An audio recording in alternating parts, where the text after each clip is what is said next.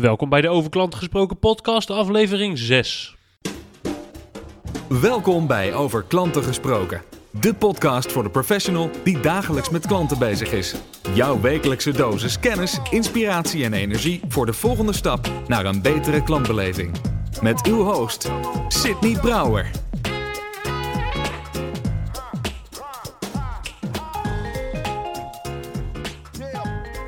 Yes, yes, daar zijn we weer. Een nieuwe week en ook een nieuwe aflevering van Over Klanten Gesproken. Zoals altijd vind ik het weer gaaf dat je luistert. Dat jij een stukje uit je dag neemt om te luisteren naar mijn gesprek met experts uit het veld over klantgerelateerde onderwerpen. In deze aflevering gaan we het hebben over retail. En heb ik een man uh, te gast die eigenlijk altijd om de hoek komt kijken als het gaat over retail, als het gaat over uh, grote warenhuizen die op omvallen staan, op, over nieuwe strategieën van bekende merken. We hebben het over Cor Molenaar. Cor is een retail-deskundige en ook uh, hoogleraar op het gebied van e-marketing aan de Erasmus Universiteit van Rotterdam. En heeft ook verschillende boeken geschreven over de retail en wat de toekomst gaat brengen. En dat is ook precies waar ik het met hem in deze aflevering over ga hebben. De toekomst van retail. Wat gaat er veranderen? Waar gaat het heen? En hoe kan je als retailer uh, vechten, eigenlijk knokken tegen de opkomst van online? Heb je nog een kans? Kan je ze verslaan? Nou, ik kan je alvast vertellen, ja dat kan. En hoe? Luister dat in mijn uh, gesprek met Cor Molenaar. Voordat we daar induiken, nog even heel snel kort. Heb jij je al ingeschreven voor CX Circle? CX Circle, de community voor professionals in Nederland die in hun werk met customer experience en klantbeleving bezig zijn. Um, kijk op www.cxcircle.nl voor meer informatie. En daar vind je ook ons eerste event. Ja, ik zeg ons, want ik ben bestuurder bij CX Circle. En wij hebben als doel om professionals in staat te stellen het, de klantbeleving van hun organisatie naar een hoger niveau te tillen. En dat doen we door kennis, inspiratie en netwerk te delen met elkaar. Eerste bijeenkomst 23 november 2015 staat in het teken van challengers en wat wij de gevestigde orde kunnen leren van de new kids on the block als het gaat om klantbeleving. Dus kijk op www.cxcircle.nl, want dit wil je niet missen als, je, als jij met klantbeleving bezig bent. En dan nu, without a further ado, gaan we luisteren naar mijn gesprek met Cor Molenaar. En nu spreek ik met Cor Molenaar, retaildeskundige en bijzonder hoogleraar aan de Erasmus Universiteit op het gebied van e-marketing. Cor, dankjewel dat je meedoet. Graag gedaan. Um, er, er, gebeurt veel in de retailmarkt. Uh, wat is de stand van de retail als het om klantbe klantbeleving gaat op dit moment? Lastige vraag. Uh, zie je retail als fysieke retail of zie je fysieke retail en online retail als één? Nee, laten we het eerst even over de fysieke retail hebben. Nou, dan zie je dat er nu het besef doorgedrongen is dat mensen niet meer naar de winkel hoeven te komen, maar dat mensen vrijwillig naar de winkel komen. Om ze ook natuurlijk op andere manieren ook kunnen kopen. Dus dat betekent dat je mensen moet gaan motiveren om bij jou in de winkel te komen. Nou, dat besef dringt door en dat je steeds meer gastheer of gastvrouw moet zijn. Nou, dat is een heel complex natuurlijk van factoren die je dan uh, in beschouwing moet nemen. Dat is de inrichting van je winkel, dat assortiment, dat is licht, dat is geluid, dat is technologie. En dat is gewoon gastheerschap. En ik zie op dat punt een, een goede verbetering op het in de retail. Ja, en toch hebben heel veel partijen hebben het er nog uh, heel erg moeilijk. Ook de, ook, ook de grote jongens, hè, VND, HEMA, Blokker, die hebben die slag nog niet helemaal weten te vinden, heb ik het idee. Nee, dat klopt. Maar ik, wat ik net zei, ik bedoel, uh, ik zie positieve ontwikkelingen wat betreft het gastheerschap van de winkels. Mm -hmm. Maar uh, retail is natuurlijk een heel moeilijk segment. Uh, we zien dat internet een steeds groter deel opvraagt van de, de omzetting. En bij non-food retail zit ik al gauw op een 15 tot 20 procent. Ik zie dit jaar in 2015 dat de winkelomzetten non-food stijgen met ongeveer 1 procent. En internet met uh, nou ja, bijna 30 procent, week op week. Dus dat bedoel, dat, er gaat heel veel omzet weg. Daarnaast zie je dat de klanten steeds beter geïnformeerd zijn over prijzen. Ze steeds minder hechten aan een bepaalde winkel. Uh, dus, dus, elke keer weer nieuwe keuzes gaan maken. En dat leidt tot een stukje erodering van de winstmarge. Dus dan word je van twee kanten word je dan gepakt. Uh, de klant gaat naar de stad toe voor leuke winkels. En dan is de vraag of die leuke winkel een V&D is, een HEMA is of een Blokker is. Of dat ze juist naar kleinere winkels gaan. En die, die commodity artikelen, dus normale artikelen, gewoon kopen via internet. We hebben dus te maken met een totaal veranderend gedrag van consumenten. En als je daar niet goed op kunt inspelen, of niet tijdig op kunt inspelen, dan zul je zien dat je winstmarges uh, gaan verdwijnen. En dan kom je in een gevarenzone. En dat is exact wat er gebeurt met heel veel winkels, maar ook met, met grote winkels. Ja, precies. Dus is het eigenlijk uh, dit, dit weer een grote kans voor kleine ondernemers met winkels die echt een persoonlijke benadering kunnen bieden en ja, echt persoonlijke connectie kunnen maken met de klant? Ja, kijk, kleine winkels hebben ook voordelen. Hè? Ik bedoel, uh, ze hebben direct klantcontact, ze kunnen veel sneller gaan reageren. Ze hebben het nadeel natuurlijk dat ze minder geld hebben. Maar waar het om gaat, van hoe kan ik nu relevant worden of blijven voor de klant? Hoe kan de klant motiveren om bij mij te gaan kopen? En dat is een nieuwe uitdaging. En dan zie je toch dat klanten vaak zoeken naar iets bijzonders, naar iets speciaals, onderscheidend. En ook naar een winkel waar ze het omzet gunnen. En zo die gunfactor wordt steeds belangrijker. En dat uh, kan onder andere door persoonlijk contact, ja. Ja, en is dit ook, uh, dat persoonlijke contact, is dat ook nog uh, het belangrijkste onderscheidend vermogen van een fysieke winkel ten opzichte van online? Nou, het is een van de, een van de onderscheidende factoren. Daarnaast natuurlijk dat je het artikel meteen kunt ophalen en mee kunt nemen.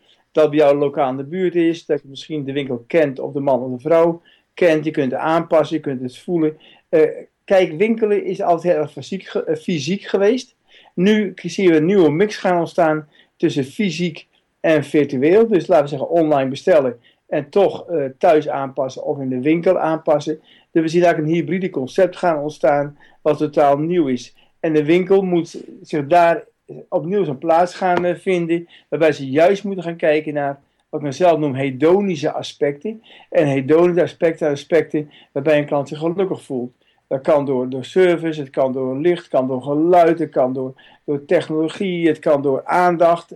Een, een heel complex van factoren. En daar is altijd de fysieke winkel altijd heel erg sterk in geweest. Ja, precies. Die, die is veel beter in staat om op zeg maar, alle vijf de zintuigen en de emotie in te spelen.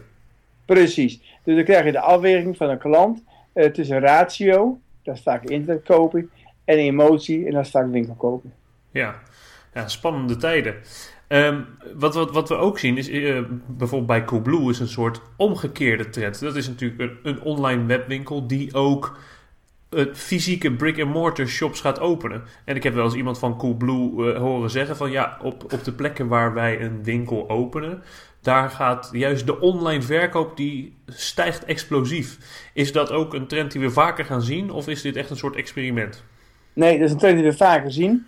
Ik sprak net al over hybride concepten. Uh, de klant die koopt uh, om hybride redenen. We zien nu een grote doorbraak van internet kopen bij bestaande winkels. Uh, dat, zien we gebeuren bij, nou ja, bij V&D, maar ook bij, bij een bijenkorf, bij een medemarkt. Het is een kwestie van ook online kopen. En dan is de vraag, is de winkel leidend of is internet leidend?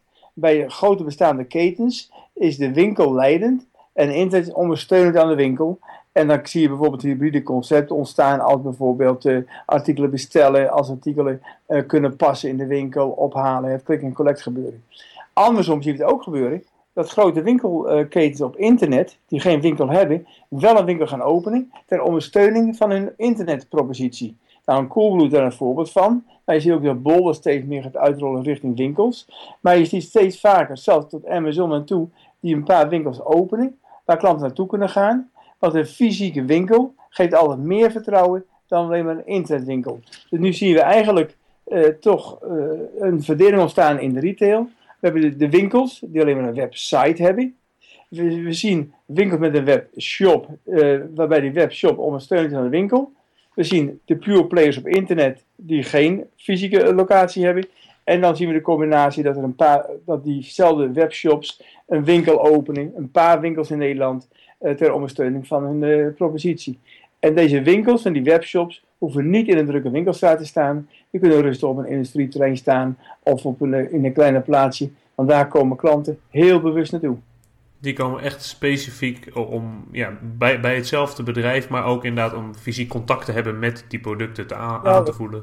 Ik kan wel een voorbeeld geven hoor. Eh Bakshop bijvoorbeeld, eh, die, ehm, die, die verkoopt muziekinstrumenten. Allemaal muziek te maken hebben voor de, voor de amateur, maar ook voor de professional. Dat doen ze allemaal via internet. Ze rollen nu ook uit naar België en naar Duitsland.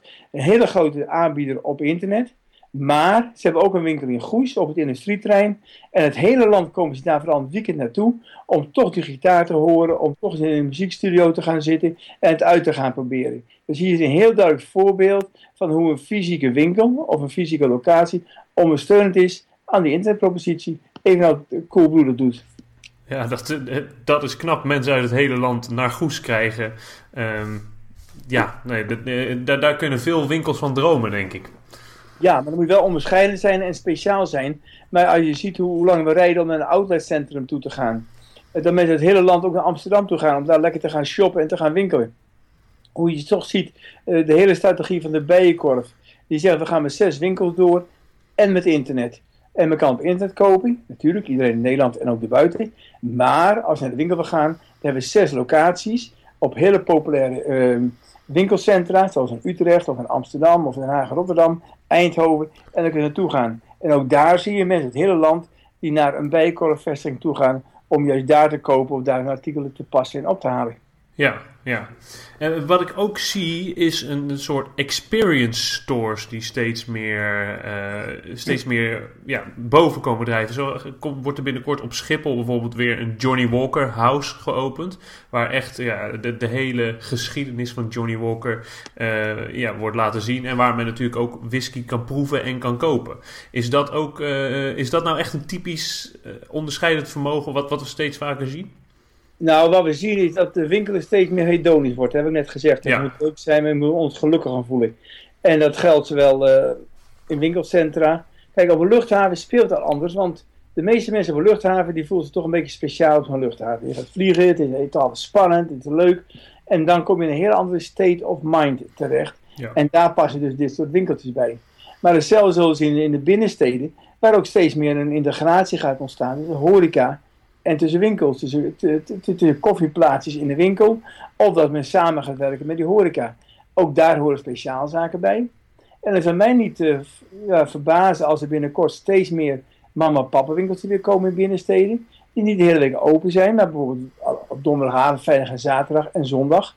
En, eh, en, en dan dat je een baan daarnaast kan doen voor de hele dagen of drie kwart dagen. En dan in de weekends zo'n winkel gaat runnen. Eh, dat zien we ook op internet. Van de meeste sites zijn min meer hobby sites. Waarbij een vrouw ook kinderkleding gaat verkopen of kinderadviezen gaat geven. Een man die gaat sportkleding verkopen of, wat dan ook, echt mannen dingen gaan verkopen. Maar dit soort mixen gaan ontstaan. En dat maakt het weer leuk, omdat winkel weer een keuze geworden is, wat ik net gezegd heb. En niet een noodzaak. Dus we willen gewoon het leuk zien, we willen leuk hebben en we willen vermaakt worden en we willen ons gelukkig gaan voelen. Ik denk dat het heel belangrijk is. Ja, eh, dus de uitdaging voor de retailer inderdaad. Maak je klant weer gelukkig. Ja, maar ook voor de gemeentes en ook voor vastgoed. Eh, ik irriteer me bijvoorbeeld nog steeds aan eh, alle betaalde parkering. En dat men gewoon niet meebeweegt. Waarom moet ik een barrière opwerpen voor klanten om naar de stad te gaan? Waarom word ik gestraft als ik een winkel koop? En ik word beloond als ik op internet ga kopen? En dan zie je dat de gemeente zegt, ja, maar het onderdeel van mijn begroting. En dan vraag ik af, ja, maar waarom moet een bezoeker daarvoor gaan betalen? Want een leuk winkelcentrum trekt leuke nieuwe inwoners aan. Heeft duidelijk een positief effect op de waarde van woningen. Dus dat leidt direct tot extra belastingopbrengsten voor de gemeente in de vorm van onroergoedbelasting. En toch ga je mensen straffen. En als ik nu zie wat allemaal aan gaat komen op het terrein van mobiliteit, hè, zelfsturende auto's, Uber enzovoort, dan moet je afgevraagd worden over vijf of tien jaar nog wel zoveel auto's hebben als we nu hebben. Die kans is uiterst klein. En dan zeg ik, nog worden wij gestraft als we naar de winkels gaan. En ik vind dat een verkeerd beleid. Eh, het lijkt wel op gemeentes vaak niet houden van winkels, of in ieder geval niet de visie hebben dat winkels belangrijk zijn voor het levensgeluk van mensen in een bepaalde plaats. En daar hoort een nieuwe visie op het hele parkeerbeleid ook bij, vind ik. Ja, dus het is, het is veel breder. Ook eh, overheden moeten ehm, ja, fysiek winkelen eh, stimuleren en mogelijk blijven maken. Ja, overheden, on- ondergoedmaatschappijen, de regelgeving. En ook mensen belonen om, om naar de winkels toe te gaan. Want winkels zijn echt veel belangrijker voor de gemeente dan, dan het als melkkoe zijn. Het gaat om een totaal aspect. En eh, wat we nou zien in de hele discussie, Dan kijk maar naar Amsterdam, kijk maar, daar heb ik toekomst een parkeerplaats, of Rotterdam, Den Haag. Terwijl er meer dan 300 gemeentes, excuses. Uh, terwijl er meer dan 300, excuses joh. Geen probleem. Buiten de Randstad zitten. En als je dan dus weggaat van de Randstad, dan zie je echt heel veel leegstand ontstaan. Je ziet dat er niet wordt geïnvesteerd in die winkelcentra. En die zijn uiterst belangrijk daarvoor. Ja. Voor de leeftijd. Ja, oké. Duidelijk. We hebben het, uh, hebben het al even gehad over het gastheerschap dat uh, op dit moment heel belangrijk wordt in uh, brick-and-mortar stores. Is dat een trend die we de komende jaren ook gaan zien of gaan daar andere dingen plaatsvinden? Nee, gastheerschap is steeds belangrijker. En dat zie je in Engeland gebeuren, je ziet het in Amerika gebeuren, je ziet het in Duitsland gebeuren. En als ik dan met mensen praat, dan, dan roemen ze altijd het gastheerschap en de vriendelijkheid van het personeel in Engeland, in Duitsland heel sterk en ook in Amerika. Ik denk dat dat steeds meer hier moet komen. Uh, de winkeliers moeten ondernemers worden, nog veel meer ondernemers worden. En ze moeten steeds meer gaan beseffen dat de klant eigenlijk hun salaris betaalt. En uh, dat het niet meer op verkopen aankomt, maar op kopen. Het zijn geen verkoopmotieven die doorslag geven, het zijn koopmotieven die doorslag geven. En dat betekent dat je steeds meer moet inspelen in die koopmotieven en steeds meer je best moet doen om de klant uh, tevreden te stellen, gelukkig te maken uh, blij te maken, extra service aan te gaan bieden, net iets meer doen dan de klant verrast. En ik denk dat dat echt de sleutel is tot succes voor een, voor een winkelier. Of ja. een winkel. Ja, u, u, noemt onze buurlanden en Amerika waar dit al uh, goed aan de gang is. Lopen wij wat dat betreft achter in Nederland? Ja, ja we lopen achter. Nou, ontzettend star. Het heeft misschien met hele sociale wetgeving te maken hoor. Maar als ik zie dat in, in andere landen al veel zondag opening waren, al eerder langere openingstijden waren. Terwijl ik hier nog discussies voer met ondernemers die gewoon de winkel na zes niet meer open willen doen, of op zondag niet, of op zaterdagavond niet. Misschien moeten we wel meer, meer, weer het besef krijgen dat we moeten werken voor ons geld. En als je niet werkt, je geen geld krijgt. En dat je dus veel feller moet zijn om, om de klant binnen te halen en die binnen te houden. En dat gaat om onorthodoxe maatregelen. Winkels gaan open als klanten willen winkelen en die gaan dicht als klanten niet willen winkelen. En daarmee op inspelen. Maar ik zie nog heel vaak dat men zegt, ja, zaterdagavond is ook voetbalavond, of Britsavond, avond van de kinderen, wat dan ook. Daar heeft de klant allemaal geen boodschap aan. En als je die keuze maakt, dan moet je ook leren leven dat, dat je misschien wel minder omzet hebt. Ja, precies. Dus eigenlijk misschien wel op dinsdagochtend uh, dicht en uh, gewoon wat, wat vaker door de week s'avonds open. Exact. Ik heb ooit wel gezegd, misschien wordt maandag en dinsdag wel het nieuwe weekend voor de winkelier. Uh, omdat je dan toch bij elkaar iets van 12% van je omzet binnenhaalt. Terwijl je rond de 70% rond je weekend binnenhaalt op zaterdag en zondag. En vrijdag. Uh, dus misschien moet je leren leven dat jij op maandag en dinsdag dicht bent. Kijk, we leven ook in een 24 uur economie. Hè?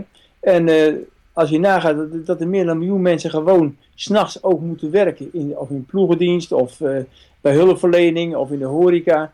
En als winkelen steeds meer entertainment wordt, vrije tijdbesteding, dan moet je ook steeds meer je gaan conformeren aan de wetten van de horeca. En dat betekent dus andere tijden open. En uh, dat is een keuze die je als ondernemer moet nemen of een ander beroep kiezen. Ja, en daar is natuurlijk ook weer een rol weggelegd voor uh, de overheid, voor de gemeentes, om Precies. dat mogelijk te maken met wetgeving. En, en ja, die hele discussie over de CAO, dat op zondag dubbel betaald moet worden, terwijl je het ook kunt compenseren één op één in vrije tijd, zoals het in heel veel andere branches gebeurt. Uh, ja, ik vind het een non-discussie. Uh, dat mag je er gewoon helemaal niet doen. Uh, als je winkels lief hebt en je wil de mensen naar de winkels blijven komen, dan moet je ook de faciliteiten aanbieden. En er hoort ook een CAO bij, een goed CAO bij, die niet uitgaat van zondag werken, maar wel van een 40-urige werkweek of wat dan ook. Ja. Oké, okay, duidelijk. Um, u heeft een flink aantal boeken geschreven. de nieuwste is Kijken, Kijken en Anders Kopen. Gaat ook over het, ja, het, het veranderend koopgedrag van klanten. Ja, um, dat uh, is een beetje uit frustratie gekomen, want iedereen die heeft natuurlijk een mening over de retail. En, uh, en vaak is het ik vind dat of ik vind dit en men ziet wat er gebeurt. Nou, wat er gebeurt zien we allemaal. Hè? Dus de afname van omzet in winkels, ander koopgedrag, leegstand enzovoort. Volgens mij is er een behoefte ook aan een soort van academische onderbouwing. Ik heb dus een jaar lang alle databases nageplozen, collega's gesproken enzovoort. En wat ik heb geprobeerd te doen, is niet ook beschrijven wat er gebeurt, maar vooral waarom het gebeurt en dat is natuurlijk toch een beetje een academische vraag, dat als je de waarom-vraag kunt beantwoorden, dan kun je ook voorspellen wat er in de toekomst gaat gebeuren. Dus in een boek heb ik uh, toch vrij vlot die waarom-vraag beantwoord en van daaruit een uh, projectie gemaakt naar de toekomst. En dat is nu een jaar geleden dat ik het uh, heb aangeleverd bij de uitgever, Het is in februari uitgekomen. En alle voorspellingen die ik in het boek gedaan heb, tot nu toe zijn uitgekomen. Dus dat wel goed. Maar dat is een kwestie, als je, ja, natuurlijk, als je die waarom-vraag kunt beantwoorden en je weet waarom mensen anders kopen. Ik kan je één voorbeeldje geven. Ik kwam in mijn onderzoek erachter dat een steeds groter deel van het vrij besteedbaar inkomen besteedt aan technologie. Aan internet, aan smartphones. En de, de gemiddelde is al boven de 10%. Maar bij jongeren is al boven de 25%. Terwijl eigenlijk het vrij besteedbaar inkomen niet stijgt. En dan zeg je, ja, maar hoe kun je dat betalen? Nou, dat betalen we dus door goedkoper te gaan kopen.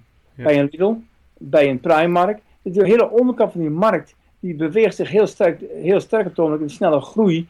Omdat wij juist die smartphone willen gaan uh, betalen. Dus eigenlijk de concurrent van al die winkels is een, eh, is een Apple die met een nieuwe iPhone gaat komen, die we dan willen gaan kopen. Nou, dit is een ontwikkeling die ik toen gesignaleerd heb vorig jaar. Ik was de eerste ermee. En daarmee kun je dus heel duidelijk gaan duiden wat er gaat gebeuren in, in, in, die, in die bestedingspatronen van die consument. En zo zijn er, heb ik veel meer dingen aangegeven die daardoor tot veranderingen uh, gaat leiden. En uh, we zien nu maar het topje van de ijsberg. In mijn beleving hebben we te maken met uh, drie fases nu. internet heeft een substitutiefase gehad. Dus in plaats van een winkel ontstond er een winkel online, hè, de, de webshops. Mm -hmm. dat duurde 2002 ongeveer, die grote groei. Toen kwam de communicatiefase. Nou, dan zie je dat Facebook doorbreekt. Je ziet op dat moment dat de, de smartphone komt. Je ziet dat de tablet gaat komen. Je ziet, je ziet dat er meer communicatie gaat komen. Nou, toen werd de communicatiefactor heel belangrijk, hè, transparantie. En sinds 2013 zie je eigenlijk de, platformfase komen. Waarbij um, grote partijen steeds groter worden op internet. En die bieden ook faciliteiten voor de kleinere partijen om mee te gaan doen. Dus je, een retailer kan ze bij Bol aanhaken en het spullen worden via Bol verkocht voor die retailer of voor het merk. En die betaalt een bepaalde provisie aan Bol. Nou, Bol claimt dat ongeveer 30% van zijn omzet al komt van een marktplaats. Amazon heeft vorig jaar deze meer al 1 miljoen artikelen verkocht via hun marktplaats. En nu zien we dat Uber gaat komen, we zien dat Live gaat komen, we zien dat andere, andere platformen gaan komen. We gaan in een hele nieuwe fase in, ook voor de retail. En die fase is een platform, is samenwerking, en op dat moment uh, zie je weer een heel duidelijk onderscheid tussen factoren. Dus een winkel is niet zelfstandig meer. Je moet geen eigen webshop alleen gaan beginnen. Je moet ook aanhaken met de grote partijen. Dus de Amazons en de Bol.coms worden eigenlijk een soort digitale winkelcentra waar je bij voor alles terecht kan.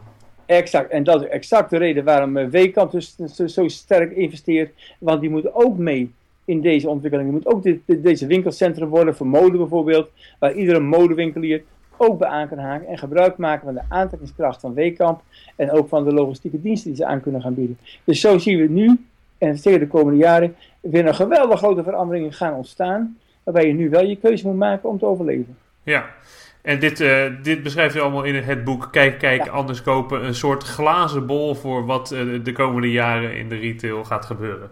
Nou ja, ik, glazen bol, ik zeg, ik, ik heb waarom het gebeurt. En die weeromvraag die zit bij jou hè, en die zit bij mij. Ja. Uh, klanten die gedaan zijn anders. En wat ik dan frappant vind in de retail, er wordt te vaak gekeken naar verkopen, naar verkoopplaatsen.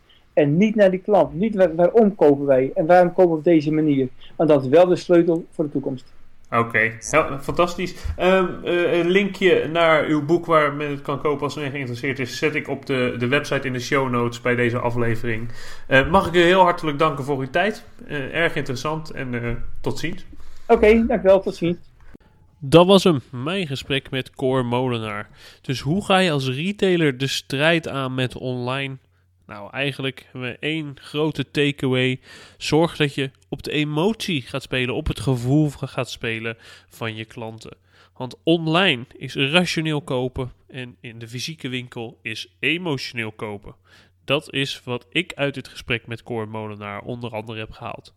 En de show notes bij deze aflevering vind je op www.sydneybrouwer.nl slash 6. Dat is www.sydneybrouwer.nl slash het cijfer 6 voor een mooi overzicht van alles waar we het over gehad hebben met de bijbehorende links. Ik wil je wat vragen. Ik vind het natuurlijk belangrijk om te weten wat jij vindt van deze podcast. Nu de eerste zes afleveringen geweest zijn, gepubliceerd zijn en jij misschien wel een aantal afleveringen hebt geluisterd kan je mij feedback geven? Want ik wil natuurlijk beter worden. Want ik wil ook dat mijn podcast beter aansluit bij mijn luisteraars.